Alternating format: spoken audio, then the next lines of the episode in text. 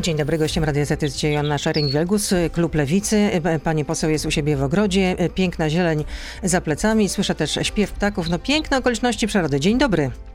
Dzień dobry, witam pani redaktor. Żałuję, że nie możemy się spotkać e, twarzą w twarz, bo ja tęsknię do takich, e, do takich spotkań. I nie wiem, czy państwo już rozpoczęliście takie spotkania, ale Jeszcze byłoby nie. super spotkać się w studio. To prawda, przyznaję, ale jak patrzę na tę zieleń za pani plecami, to też robi mi się jakoś tak błogo, bo to wygląda bardzo urokliwie. No i jeszcze ten e, ptaków śpiew, no to dopełnia całości Pełno- sytuacji. Znaczy się, powiem szczerze, że siedzę tutaj tak od 15 minut przygotowana do wywiadu i obserwuję e, e, mrówki, które e, po prostu łażą po mnie i pełno też komarów, więc nie wiem, jak to się skończy. No ale mam nadzieję, że wytrwam. No też mam taką nadzieję. E, Czyta pani książki Olgi Tokarczuk, z tego co pamiętam, prawda? Tak, nawet e, przed, przy, e, przed przyznaniem Nobla Oldze Tokarczuk staliśmy z Robertem Biedroniem u nas w Toruniu i przedstawialiśmy e, książki Olgi Tokarczuk i życzyliśmy sobie, żeby Olga Tokarczuk dostała Nobla. No i tak, Tak. się właśnie stało. A na pewno pani wie, że Polska Nobilska udzieliła wywiadu włoskiej prasie i mówiła o sytuacji i w Polsce, i w Białorusi. No i powiedziała, że jej zdaniem i w Białorusi, i na Białorusi, i w Polsce koronawirus pomógł władzy w nałożeniu kagańca na y, uliczną opozycję. Zacytuję: Reżimy czują się bezpiecznie w sytuacji epidemii. Społeczeństwo, które się obawia, łatwiej podporządkowuje się nakazom i zakazom. Pani zdaniem to jest znak równości między tym, co się dzieje na Białorusi, a tym, co się dzieje w Polsce? Jeszcze nie, ale do tego zmierzamy. Natomiast e, zgadzam się ze słowami e, Olgi Tokarczuk, e, szeroko rozumianymi, że jest źle i że sytuacja jest trochę podbramkowa. Nie jest tak jak w Białorusi jeszcze, bo nie mamy 7 tysięcy na przykład więźniów politycznych, nie mamy aresztowanych dziennikarzy, nie mamy gwałconych, przynajmniej nie wiemy tego, kobiet e, e, w aresztach, i, e, ale boję się, że to może być przed nami i należy o tym mówić i mieć takie, takie mm, mm, obawy, że może się tak wydarzyć, po to, po to chociażby, żeby to się w Polsce nie wydarzyło i żeby zrobić wszystko, żeby w 2023 roku PiS odsunąć od władzy. No, w sieci zburza, zdaniem e, wielu e, osób, Olga Tokarczuk jednak e, mm, oczernia Polskę na, na łamach zagranicznej prasy, że porównuje nasz kraj do reżimu Łukaszenki. Pani redaktor, artyści mają tę możliwość wypowiadania się o rzeczach, których my, politycy, bardzo często, ale ludzie z opinii publicznej nie widzimy. Artyści mają taką, taki trzeci zmysł i wcześniej pokazują coś, co może się wydarzyć. Pokazują to w swojej twórczości, w swoich filmach, w swoich książkach. Bardzo często wyśpiewują to w swojej, e, w swojej muzyce. Ja akurat wsłuchuję się w to, co mówią artyści i z zaciekawieniem też e, e, przeczytałam to, co mówiła Olga Tokarczuk. Ona generalnie mówi o pewnej sytuacji, która u nas w Polsce jest od kilku lat, która jest e, niebezpieczna dla e, niektórych mniejszości, chociażby dla społeczności LGBT albo na przykład kobiet, tak? Mówię o sytuacji z tak zwanym wyrokiem Trybunału Konstytucyjnego i trzeba o tym mówić, żeby ludziom otwierać oczy. Im więcej takich osób te sytuacje zauważy, tym lepiej po prostu dla nas, dla naszych wolności obywatelskich. Powiedziała pani, że trzeba odsunąć Prawo i Sprawiedliwość od władzy w 2023 roku, no chyba, że będą przedterminowe wybory, bo tego też wykluczyć się nie da. No to w takim razie jak wasz wyborca ma wam uwierzyć? Przecież rzuciliście jednak koło ratunkowe tej władzy. A przecież wcześniej też biliście na, na alarm, że to jest y, rząd, że to jest władza, która y, szykuje nam autorytarne y, rządy, że nie przestrzega demokratycznych procedur, że za nic ma konstytucję, że chce nas wyprowadzać z Europy, że dodatkowo jeszcze utrwala sojusz ołtarza z tronem. Więc jak można w takim razie rzucać koło ratunkowe takiemu rządowi? Panie redaktor, nikt nie rzucił koła No jak to ratunkowego. nie? Ja, się, ja się nie no to zgadzam. nie? zga- no, dogadywaliście Pani- się z, pani z PiSem za redaktor, plecami Pani redaktor, pozostałej Już części mówię. opozycji. I już mówię, nikt nie rzucił koła ratunkowego PiSowi, to po pierwsze. Nie było Ale żadnej jak możliwości. to- Zresztą Jak rozumieją było- to wasi wyborcy? Bo sondaże pokazują, że wam jakoś specjalnie nie wystrzeliło w górę to poparcie. No, nie, zatrzymujecie na, na Gdyby- poziomie 10%. Pani redaktor, y, z chęcią o tym powiem, tylko jakby pani mi pozwoliła dokończyć zdanie. Po pierwsze, nie rzuciliśmy żadnego koła ratunkowego. To, to jest me, mega ważna informacja, dlatego że być może wyborcy, nasi wyborcy opozycji nie wiedzą, że opozycja w Sejmie głosuje z PiSem prawie 60, czasami 70% ustaw. To jest pierwsza rzecz. Druga rzecz, głosowaliśmy za ratyfikacją em, funduszu funduszów dla całej Unii Europejskiej i dla Polski, pieniędzy dla Polski. I trzeba było w tej sytuacji jakby stanąć ponad swoje jakieś animozje polityczne, ponad swoje niechęci do Jarosława Kaczyńskiego i zrobić coś, czego oczekują od nas Polski i Pola Polacy. Po trzecie, po tym głosowaniu nad ratyfikacją budżetu okazało się, że 70% Polek i Polaków uważało i uważa, że to był dobry ruch. I po czwarte, jeżeli mówimy o sondażach, one są dla nas stabilne. My tak naprawdę od zeszłego roku pracowaliśmy nad tym jako lewica, żeby wzmocnić się po wyborach prezydenckich, w których straciliśmy. Nie chcę już o tym rozmawiać, trzeba było się wzmocnić. No, Doprowadziliśmy- wynik był, e, słabiutki. Mizerny Wynik bardzo. był, wynik był słaby, nikt nie mówi, że tak nie było. Zależało nam na, nam na tym, żeby zbudować teraz takie twarde fundamenty lewicy, na których w kolejnych miesiącach będziemy budowali i jakby starali się o to, żeby zdobyć innych wyborców. I to zrobiliśmy. A to, z czego się najbardziej cieszę, to to, że pokazaliśmy, że lewica i środowiska lewicowe są niezależnym bytem od innych partii politycznych. I akurat dla mnie to jest kluczowe, dlatego że ustawianie nas bez naszej zgody w różnych koalicjach, jakichś przyszłościowych. Uważałam za, za coś niewłaściwego i my jako lewica pokazaliśmy, że należy się z nami liczyć, że mamy swoje zdanie, że mamy swoje wartości i koniec, kropka. I tyle. Nie ma żadnego sojuszu z PiSem. No ale jak można popierać bzdur, rząd, ale jak można popierać rząd, y, rzucać, ja się będę jednak upierać, że rzuciliście to, koło ratunkowe dla rządu Prawa i Sprawiedliwości. I jak można popierać rząd, w którym zasiada na przykład Przemysław Czarnek, minister edukacji, z którym, jak rozumiem, pani się fundamentalnie nie zgadza, który mówi o społecznościach LGBT, że to nie są normalni ludzie, albo że to jest ta, ta cała ideologia LGBT wyrastająca z neomarksizmu, pochodzi z tego samego korzenia, co niemiecki narodowy socjalizm hitlerowski. Taka była jedna z wypowiedzi. No, straszne te słowa, ale to głosowanie, o którym mówimy, to nie było głosowanie za poparciem dla rządu, tylko to było głosowaniem za ratyfikacją, czyli za pieniędzmi Tylko dla Polek i Polaków. się z rządem za plecami pozostałej części opozycji. No ale rozumiem, no chcieliście pokazać swoją podmiotowość, jak pani powiedziała. No to w takim razie, A tutaj coś dodam, ale tutaj, ale tutaj coś dodam, bo fakty są też takie, że za naszymi plecami dogadywało się PSL, za naszymi plecami rozmawiała również Platforma Obywatelska, więc opozycja, tak naprawdę każdy tutaj, i akurat nad tym ubolewam, każdy grał do swojej bramki i wyszło jak wyszło. My zagłosowaliśmy za ratyfikacją razem z PSL-em i z Polską 2050 i uważam, że to była dobra de- decyzja, ponieważ nie da się wytłumaczyć Polkom i Polakom, że na przykład głosowaliśmy przeciw albo wstrzymaliśmy się tylko i wyłącznie dlatego, że Dobrze, podoba nam powiedziała się pani, że Kaczyński. jesteście niezależnym bytem. W takim razie, czy niezależny byt, y, y, klub Lewicy y, poprze wnioski o odwołanie trzech ministrów? Wnioski złożone przez Koalicję Obywatelską. Chodzi o ministrów Dworczyka, Sasina, Kamińskiego. Chodzi oczywiście o, to ma związek z zawiadomieniem do prokuratury y, skierowanym przez Najwyższą Izbę Kontroli w sprawie organizacji tzw. wyborów kopertowych. Czy poprzecie takie wnioski? Nie widzę, nie widzę żadnego problemu, żeby tego nie poprzeć. Jest mnóstwo tematów, które na opozycji tej parlamentarnej są nam wspólne. Razem na przykład współpracujemy w parlamentarnym zespole do spraw mediów i wolności, więc jeżeli e, będzie procedowane e, procedowane, e, będą procedowane te wnioski, o których pani teraz powiedziała, to nie widzę problemu, żeby nie zagłosować za tym.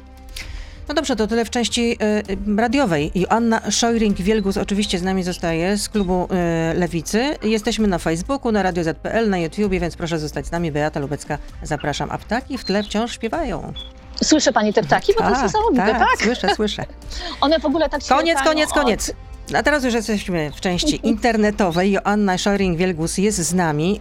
Y, Nie wiem, czy pani wie, ale Onet donosi, że y, jeśli chodzi o to zawiadomienie do prokuratury złożone przez Najwyższą Izbę Kontroli w sprawie czy to premiera, czy też y, y, poszczególnych ministrów, y, chodzi o organizację, próbę organizacji wyborów korespondencyjnych, tak zwanych kopertowych, to prokuratura nie zamierza wszczynać tego śledztwa, tak podaje Onet. I co pani na to? No, no więc przypomnę, że na czele prokuratury e, stoi e, uznający się za szeryfa Zbigniew Ziobro, który zajmuje się tylko tymi sprawami, które są dla niego wygodne.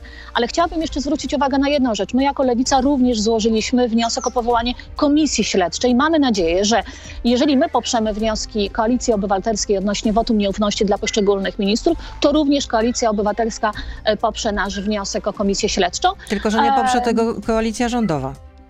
No tak, ale mam nadzieję, że koalicja e, obywate, e, obywatelska i Platforma też będzie przychylnie o tym mówiła, bo to są takie akurat obszary, w których powinniśmy wspólnie razem działać. No, a wracając do tego, co pani redaktor powiedziała o Zbigniewie y, Ziobro.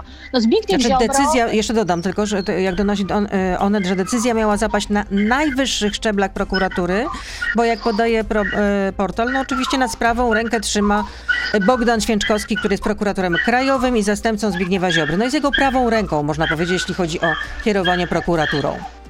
No tak, no pani redaktor, e, generalnie wszystkie decyzje, które są decyzjami ważnymi i e, które dotykają prawa i sprawiedliwości szeroko rozumianego w ogóle tego obozu e, konserwatywnego, zawsze za, zapadają w gabinecie Zbigniewa Ziobro. No przecież to u niego również zapadła na przykład chociażby decyzja z mojego obszaru e, zainteresowań odnośnie odnoszenia się do Kościoła w kwestiach pedofilii w sposób bardzo delikatny, żeby Kościół, Kościół tylko na tym nie ucierpiał. Przypomnę, dwa lata temu zostało wydane takie zaświadczenie w prokuraturze krajowej, które zostało rozesłane do prokuratur regionalnych, aby w kwestii pedofilii Kościół traktować w sposób delikatny i inaczej niż innych pedofilów.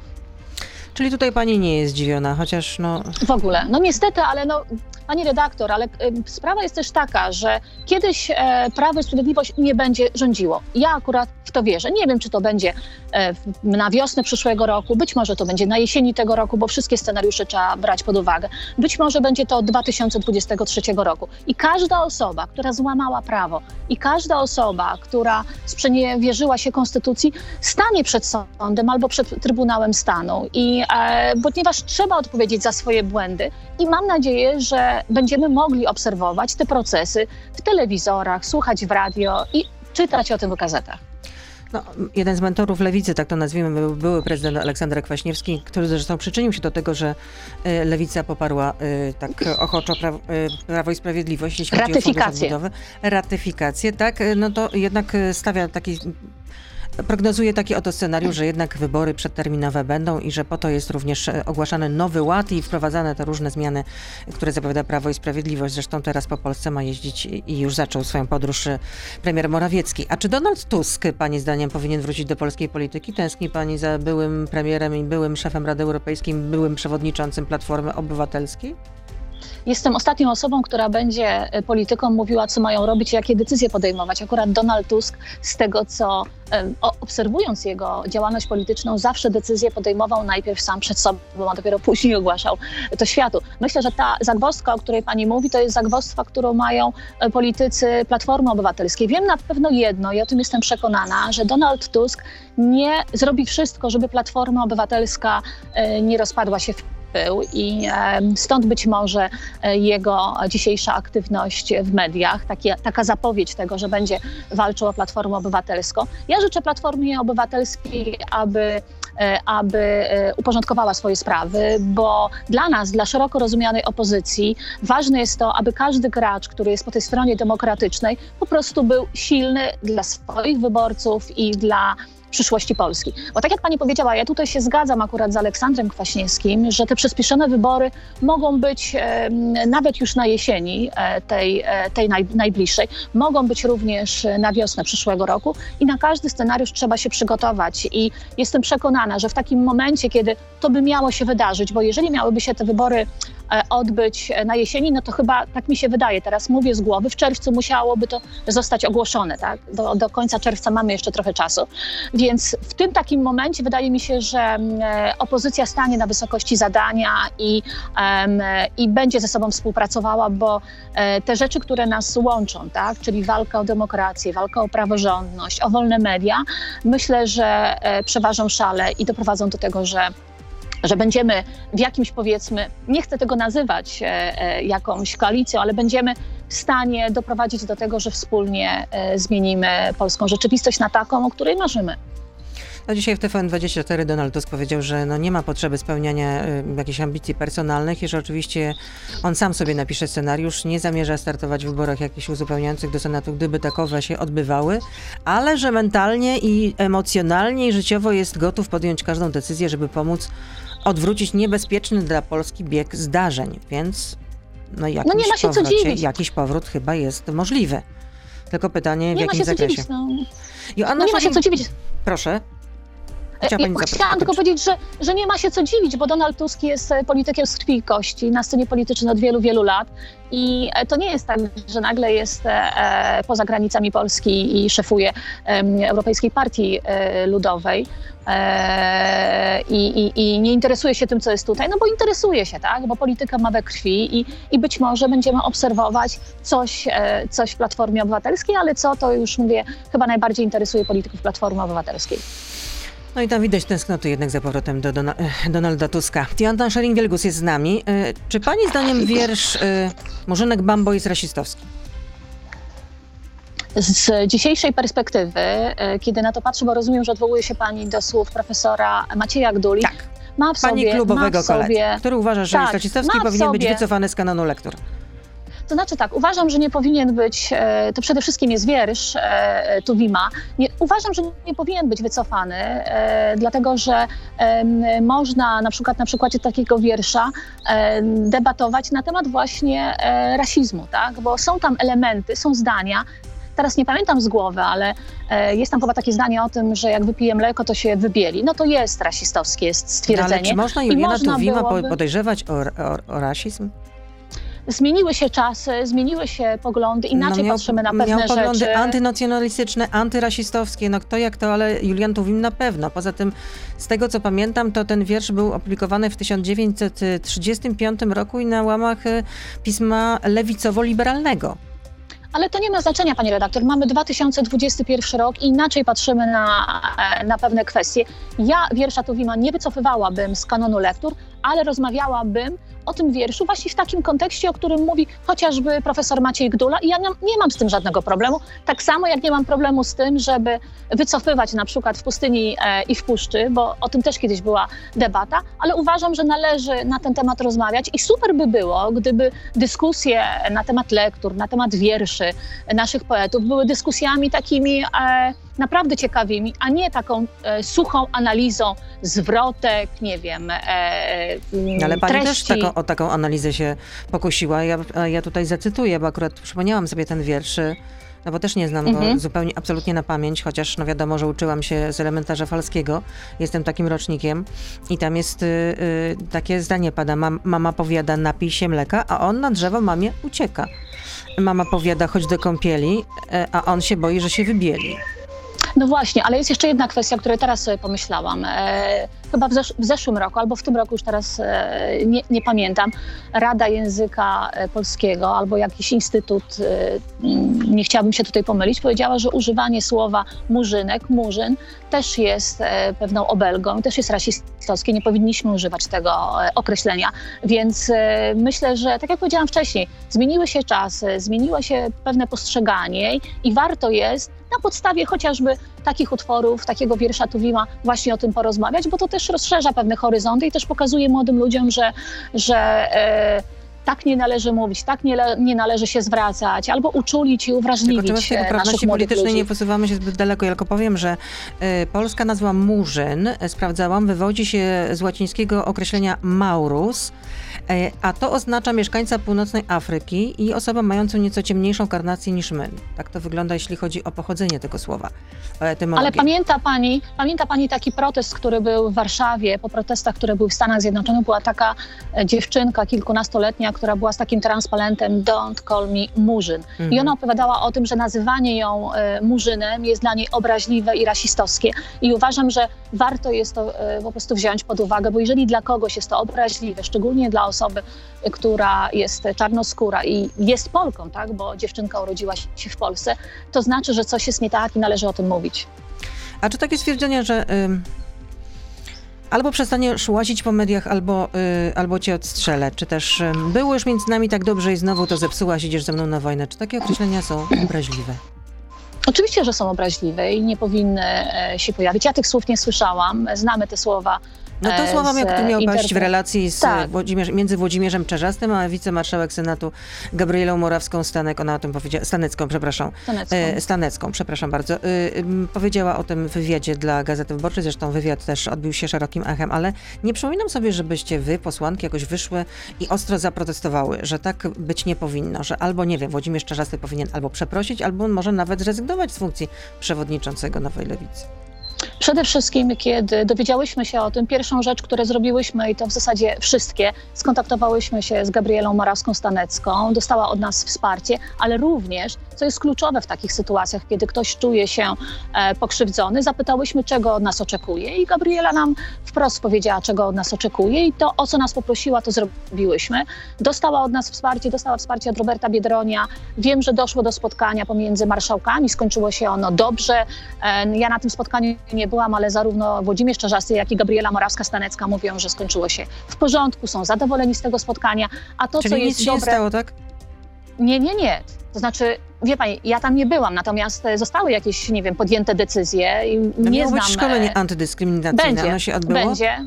Będzie teraz, będziemy mieli, e, mam nadzieję, na dzisiaj już jest wyznaczony termin, nie będę mówiła kiedy, klub e, e, stacjonarny, na którym e, to prawdopodobnie się odbędzie. Ale to będzie w I- najbliższym i czasie, cieszę w przyszłym się. tygodniu, za dwa tygodnie, jeszcze przed wakacjami, rozumiem? Przed, przed wakacjami, przed wakacjami to będzie, ale powiem jeszcze więcej. Ja w ogóle uważam, bo o seksizmie w Sejmie czy w ogóle w zakładach pracy słyszymy w zasadzie każdego dnia i każda z nas styka się z czymś takim i to nie ma znaczenia, czy, czy, czy, czy jest posłanką, czy nie wiem, jest aktorką, czy nie wiem, jest fryzjerką. To po prostu jest wszechobecne i ja uważam, że takie szkolenia antydyskryminacyjne, antyseksistowskie powinny być normą. I dlatego Krzysztof Śmiszek już jakiś czas temu, przed tym zdarzeniem, e, rozmawiał na ten temat z, z panią e, marszałkinią Witek i mam nadzieję, że pani marszałek e, Witek pochyli się nad propozycjami od Krzysztofa Śmiszka i takie szkolenia i takie akty prawne powstaną również w polskim parlamencie i w polskim senacie.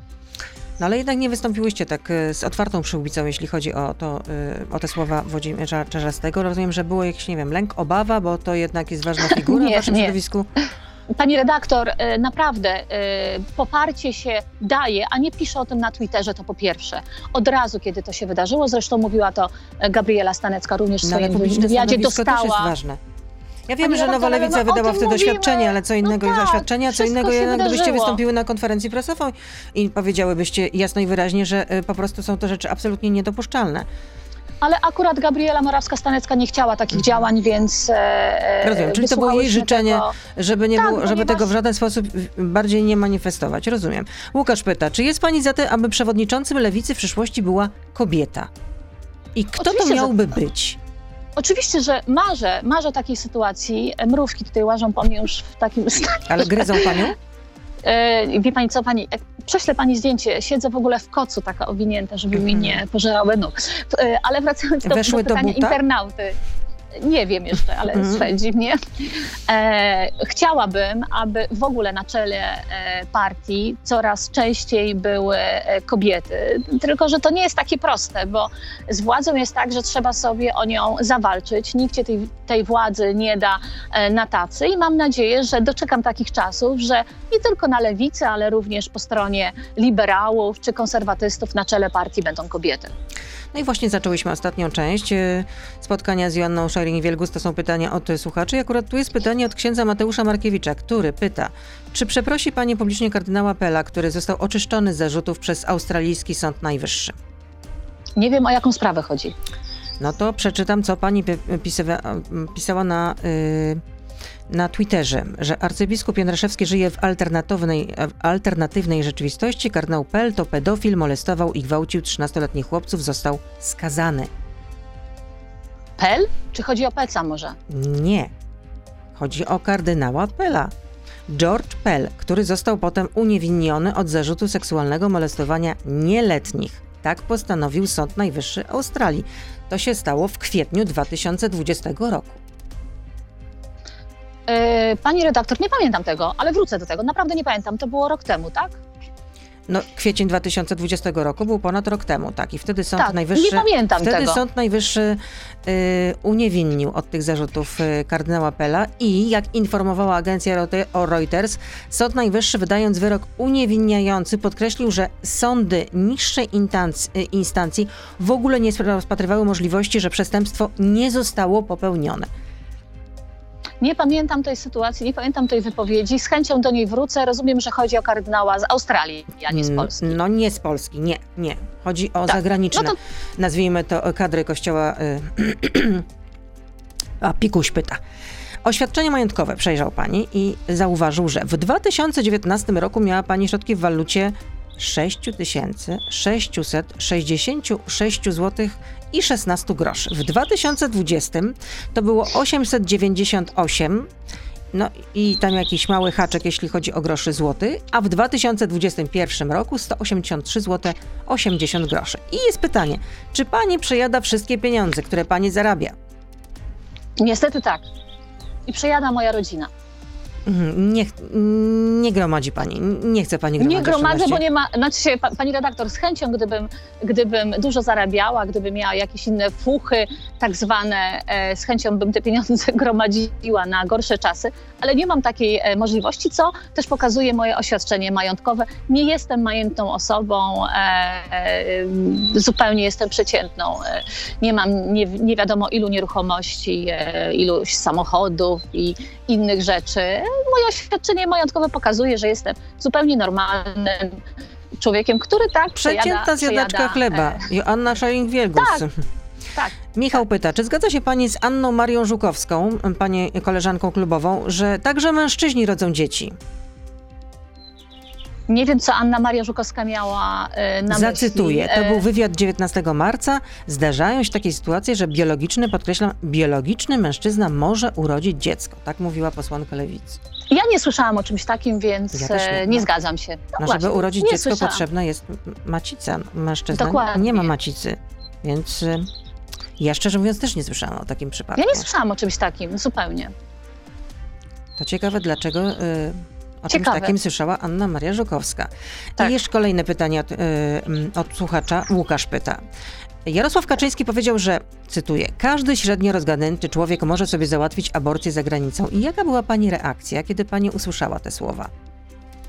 Jarosław Kaczyński nie ma w ogóle świadomości tego, że e, aborcje za granicą mogą wykonać tylko te kobiety, które na to stać, które mają na to fundusze. E, to po pierwsze. Po drugie, Jarosław Kaczyński nie ma świadomości, że mamy bardzo mocno rozwinięty, rozwinięte w Polsce podziemie e, aborcyjne, e, ponieważ po tak zwanym wyroku Trybunału Konstytucyjnego tak naprawdę de facto możliwość zrobienia w Polsce legalnej aborcji jest niemożliwa. Odsyłam również. No Jarosław Kaczyński czy- mówi, że jak to? No przecież mm, można dokonać aborcji. Oczywiście No pod, można. określon- pod określonymi rygorami, tak? Że jeśli o- ciąża jest wynikiem gwałtu, albo jeśli to za- zagraża y, zdrowiu matki lub dziecka. No, pani redaktor, no, teraz mam komentować słowa e, mężczyzny, który po pierwsze, e, jak już wiemy, co ustaliłyśmy w zeszłym pytaniu, dzieci mieć nie może i nigdy tych dzieci nie urodził. Po drugie, jest kawalerem, więc nie wie, co to znaczy, e, nie wiem, zajść w ciążę, urodzić dziecko, wychowywać dziecko. Trudno jest komentować kolejne głupoty i bzdury, o których opowiada Jarosław Kaczyński. Naprawdę. Ważne jest to i straszne jest to, że Polki nie stać na to, żeby dokonać aborcji w Polsce, że, e, że e, państwo tego nie gwarantuje. I straszne jest to, że tylko te aborcje za granicą mogą e, robić kobiety, które na to stać. Ale ważne jest również też to, że są takie organizacje jak chociażby Aborcja Bez Granic, która pomaga Polkom i Polakom, aby taką aborcję dokonać za granicą. I z tego, co pamiętam, od wyroku Trybunału Konstytucyjnego z października do maja Aborcja Bez Granic pomogła 17 tysiącom Polkom e, w dokonaniu aborcji za granicą. Gabriel pyta, mówi pani o sobie, że jest pani feministką, że interesuje się pani tematem przemocy wobec kobiet. To w takim razie jaka kara jest wyższa? Za gwałt czy za fałszowanie pieniędzy? Co ja uważam? Nie, nie. Jak stanowi prawo? Jaka kara jest wyższa? Za fałszowanie pieniędzy czy za gwałt? Nie wiem, jaka jest kara za e, fałszowanie pieniędzy i nie wiem teraz, jaka jest kara za gwałt. Natomiast em, słyszałam ostatnio po raz kolejny Zbigniewa Ziobrę, który e, zapowiedział, że podwyższy karę, e, kary dla e, pedofilów. Kurczę, no przepraszam bardzo, ale właśnie To mi się Dąbrówki, żarło. e, to Dąbrówki, tak? Tak, tak, e, że podwyższy karę. To aż e, na w, przykład, weszło pani na e, głowę. No przepraszam bardzo, no to nie wiem, już powinnam Przepraszam skończyć. bardzo, no No, wytrzymam jeszcze trochę, ale, e, e, ale wracając do Ziobry. Ziobro zapowiedział, że będą podwyższone kary e, dla pedofilów. E, e, oczywiście mówi o tym od 2015 roku, nic się w tej kwestii e, nie zrobiło. E, nie wiem, em, jaka jest kara za fałszowanie pieniędzy, sprawdzę sobie Wysoka. dzisiaj. Od 5 do 25 lat. To jest taka kara jak za zbrodnię. Czyli, e, czyli e, przypuszczam, że jest większa niż za gwałt. e, Za, No, przez za, długie za, lata to było do 2 Tak. do, dwóch do 12 lat, potem było podwyższenie, tylko ja właśnie nie znalazłam informacji, szczerze mówiąc, czy to już jest Ale, w kodeksie mhm. karnym zapisane. Nie sprawdziłam Ale kodeksu ważne- karnego, bo miało być podwyższony ten próg do 15 lat, a jeszcze była zapowiedź Ministerstwa Sprawiedliwości, żeby za gwałt ze szczególnym okrucieństwem górna granica wynosiła 15, a nawet 25 lat pozbawienia wolności. Ale akurat w przypadku gwałtu myślę, że kluczowe jest to, aby zmienić definicję gwałtu, to czego jeszcze nie ma. Anita Kucharska-Dziedzic złożyła z Lewicy właśnie taką ustawę. To jest jedna też z, takich palących spraw, które powinny zostać e, e, załatwione. Dlaczego? Z bardzo prostego po- powodu. Jeżeli kobieta mówi nie, to znaczy nie.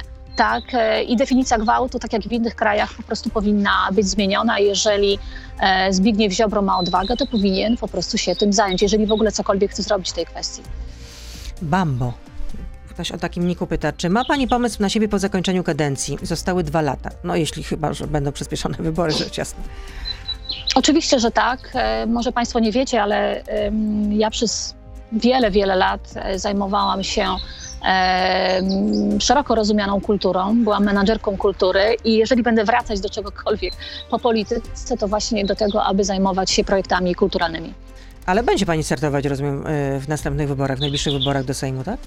Tak, będę start. Znaczy, na dzisiaj mogę pani powiedzieć, że tak, ale zobaczymy, co, co będzie, bo powiem szczerze, że bycie w opozycji i e, myślenie o tym, że znów się może być w opozycji, jest e, na maksa frustrujące. Ale Ta- zawsze ta- można współrządzić z PiSem. Nigdy lewica nie będzie współrządziła z PiSem, to pani obiecuje i powie o tym pani każdy polityk lewicy, każdy. Bronisław pyta, czy może pani ujawnić kulisy odwiedzin pierwszej damy Jolanty Kwaśniewskiej podczas pani ślubu? Bo pani napisała o tym na Twitterze. Tak, e, dlaczego w ogóle o tym napisałam? Ponieważ e, wy, wy, wy, wydarzyła się wspaniała rzecz, myślę, dla redaktora Żuchowskiego e, z, z RMF-u. Z konkurencji. Przypadkowo, tak, z konkurencji, ponieważ przypadkowo spotkał Joe Bidena z małżonką. No i dostał bardzo dużo hejtu, tak? Z, zostały, nie wiem, przedstawiane informacje, że to jest ustawka i tak dalej. No więc e, próbowałam pokazać, że takie rzeczy się po prostu w życiu zdarzają. I my z moim mężem w 2003 roku mieliśmy w jednym e, e, w jednej z restauracji hotelowej w Toruniu obiad dla naszej rodziny i e, okazało się, że w tym hotelu również spędzała czas e, pani prezydentowa ze swoją obstawą. I już nie pamiętam kto, ale e, ktoś z obsługi hotelowej spytał się, czy będziemy mieli coś przeciwko, żeby pani prezydent, e, pani prezydentowa złożyła nam życzenia. E, Powiedzieliśmy, że oczywiście, że nie. No i wtedy doszło do tego spotkania, dostałam bukiet czerwonych róż. Chwilę rozmawialiśmy, bardzo to było miłe, e, miłe zdarzenie w moim życiu i e, e, no, takie dosyć szczególne, dlatego że bardzo cenię Jolantę Kwaśniewską za jej działalność i za to, jaką jest kobietą. Wczoraj miała rodziny Jolanta Kwaśniewska. No, to nawet nie wiedziałam, to wszystkiego dobrego Tak, dla jeden z Jolanty. tabloidów pokazuje, jak to y, Aleksander Kwaśniewski miał przygotowywać y, kolację, że chyba sam nawet y, te kolacje przygotowywał, chociaż nie do końca wiadomo. I jest jeszcze jedno pytanie od Gabriela. Jak nazywa się fundacja, która pomaga kobietom ofiarom handlu ludźmi? Kobietom, które trafiły do zagranicznych domów publicznych. Nie wiem, ale się dowiem. La Strada. Jest taka najbardziej O. znana. Od 1995 roku istnieje. Nigdy, nigdy z nią e, nie, nie współpracowałam. e, Współpracuję bardzo mocno e, z Federą, z organizacją, z którą robimy różne rzeczy na rzecz, e, e, na rzecz kobiet. Las- e, dziękuję za te informacje. To wszystko. Mam nadzieję, że aż tak bardzo mrówki panią nie pogryzły, bo będę miała wyrzuty sumienia w związku z tym. Nie, to był wybór. Musiałam się, musiałam się tu przenieść, bo u mnie w domu jest dosyć głośno, więc e, a że No, rozumiem. jest nas, Sami jest mężczyźni trochę, w domu więc... potrafią zrobić też Sami. harmiderno. Oj, potrafią, potrafią. A pani redaktor, muszę pani jedną rzecz powiedzieć. E, Wczoraj byłam w kinie Tak? na świetnym filmie, bardzo polecam, Cruella. E, Z Emą Stone, z tego co pamiętam. Genialna i Zemon Thompson również. E, świetnie rozluźniający, fantastyczna Czy to jest głosie scenografia. y, 101 dal dalmatyczyków, tak? Wariacja na temat, tak? Tak, ale pokazane zupełnie inaczej i na maksa się zrelaksowałam. Byłam z moim synem, z którym chodzę e, często. W zasadzie na wszystko chodzimy, bo jesteśmy kinomanami, ale akurat ten film jest naprawdę bardzo dobrze zrobiony i taki fajny, więc polecam. Relaksujący. To ja polecam z kolei Human Voice y, Almodovara. Tylko O, 30 tego minut, krótki metraż, ale przepięknie zrobiony. No, Almodovar w, w, w pełnej krasie i to jest pierwszy film, fakt, że krótki metraż, ale Mhm. pierwszy film zrobiony e, anglojęzyczny, bo zawsze, jak wiadomo, e, jednak Almodovar jest e, przywiązany do swojego języka. No dokładnie, no to super, sobie też zobaczę. Tylko u nas jeszcze nie grają w to. G- A, no to ja byłam też ostatnio i też jakoś tak e, kino było lekko pustawe i tak mi się zrobiło trochę przykro, że, że ludzie nie szturmują. No kina kin, w ale, ogóle, Ale no- też może długi weekend, więc w związku z tym y, plany wyjazdowe Może. były. Może tak być w kinach, zresztą u mnie wczoraj też było bardzo mało ludzi. Zachęcamy ludzi do tego, żeby chodzić do kin i do teatrów i żeby czytać książki również Olgi Tokarczuk. Dziękuję. Joanna Szarin-Wielgus była z nami. Dziękuję. e, Klub e, Lewicy. Oczywiście nieustająco życzę dużo zdrowia. Do usłyszenia, zobaczenia, kłaniam się. Wzajemnie. Dobrego dnia. Do no i pięknie tam u pani, pięknie, Do zielono. widzenia. Dziękuję, do usłyszenia. To był gość Radia Z. Słuchaj codziennie na playerze i w Radio Z.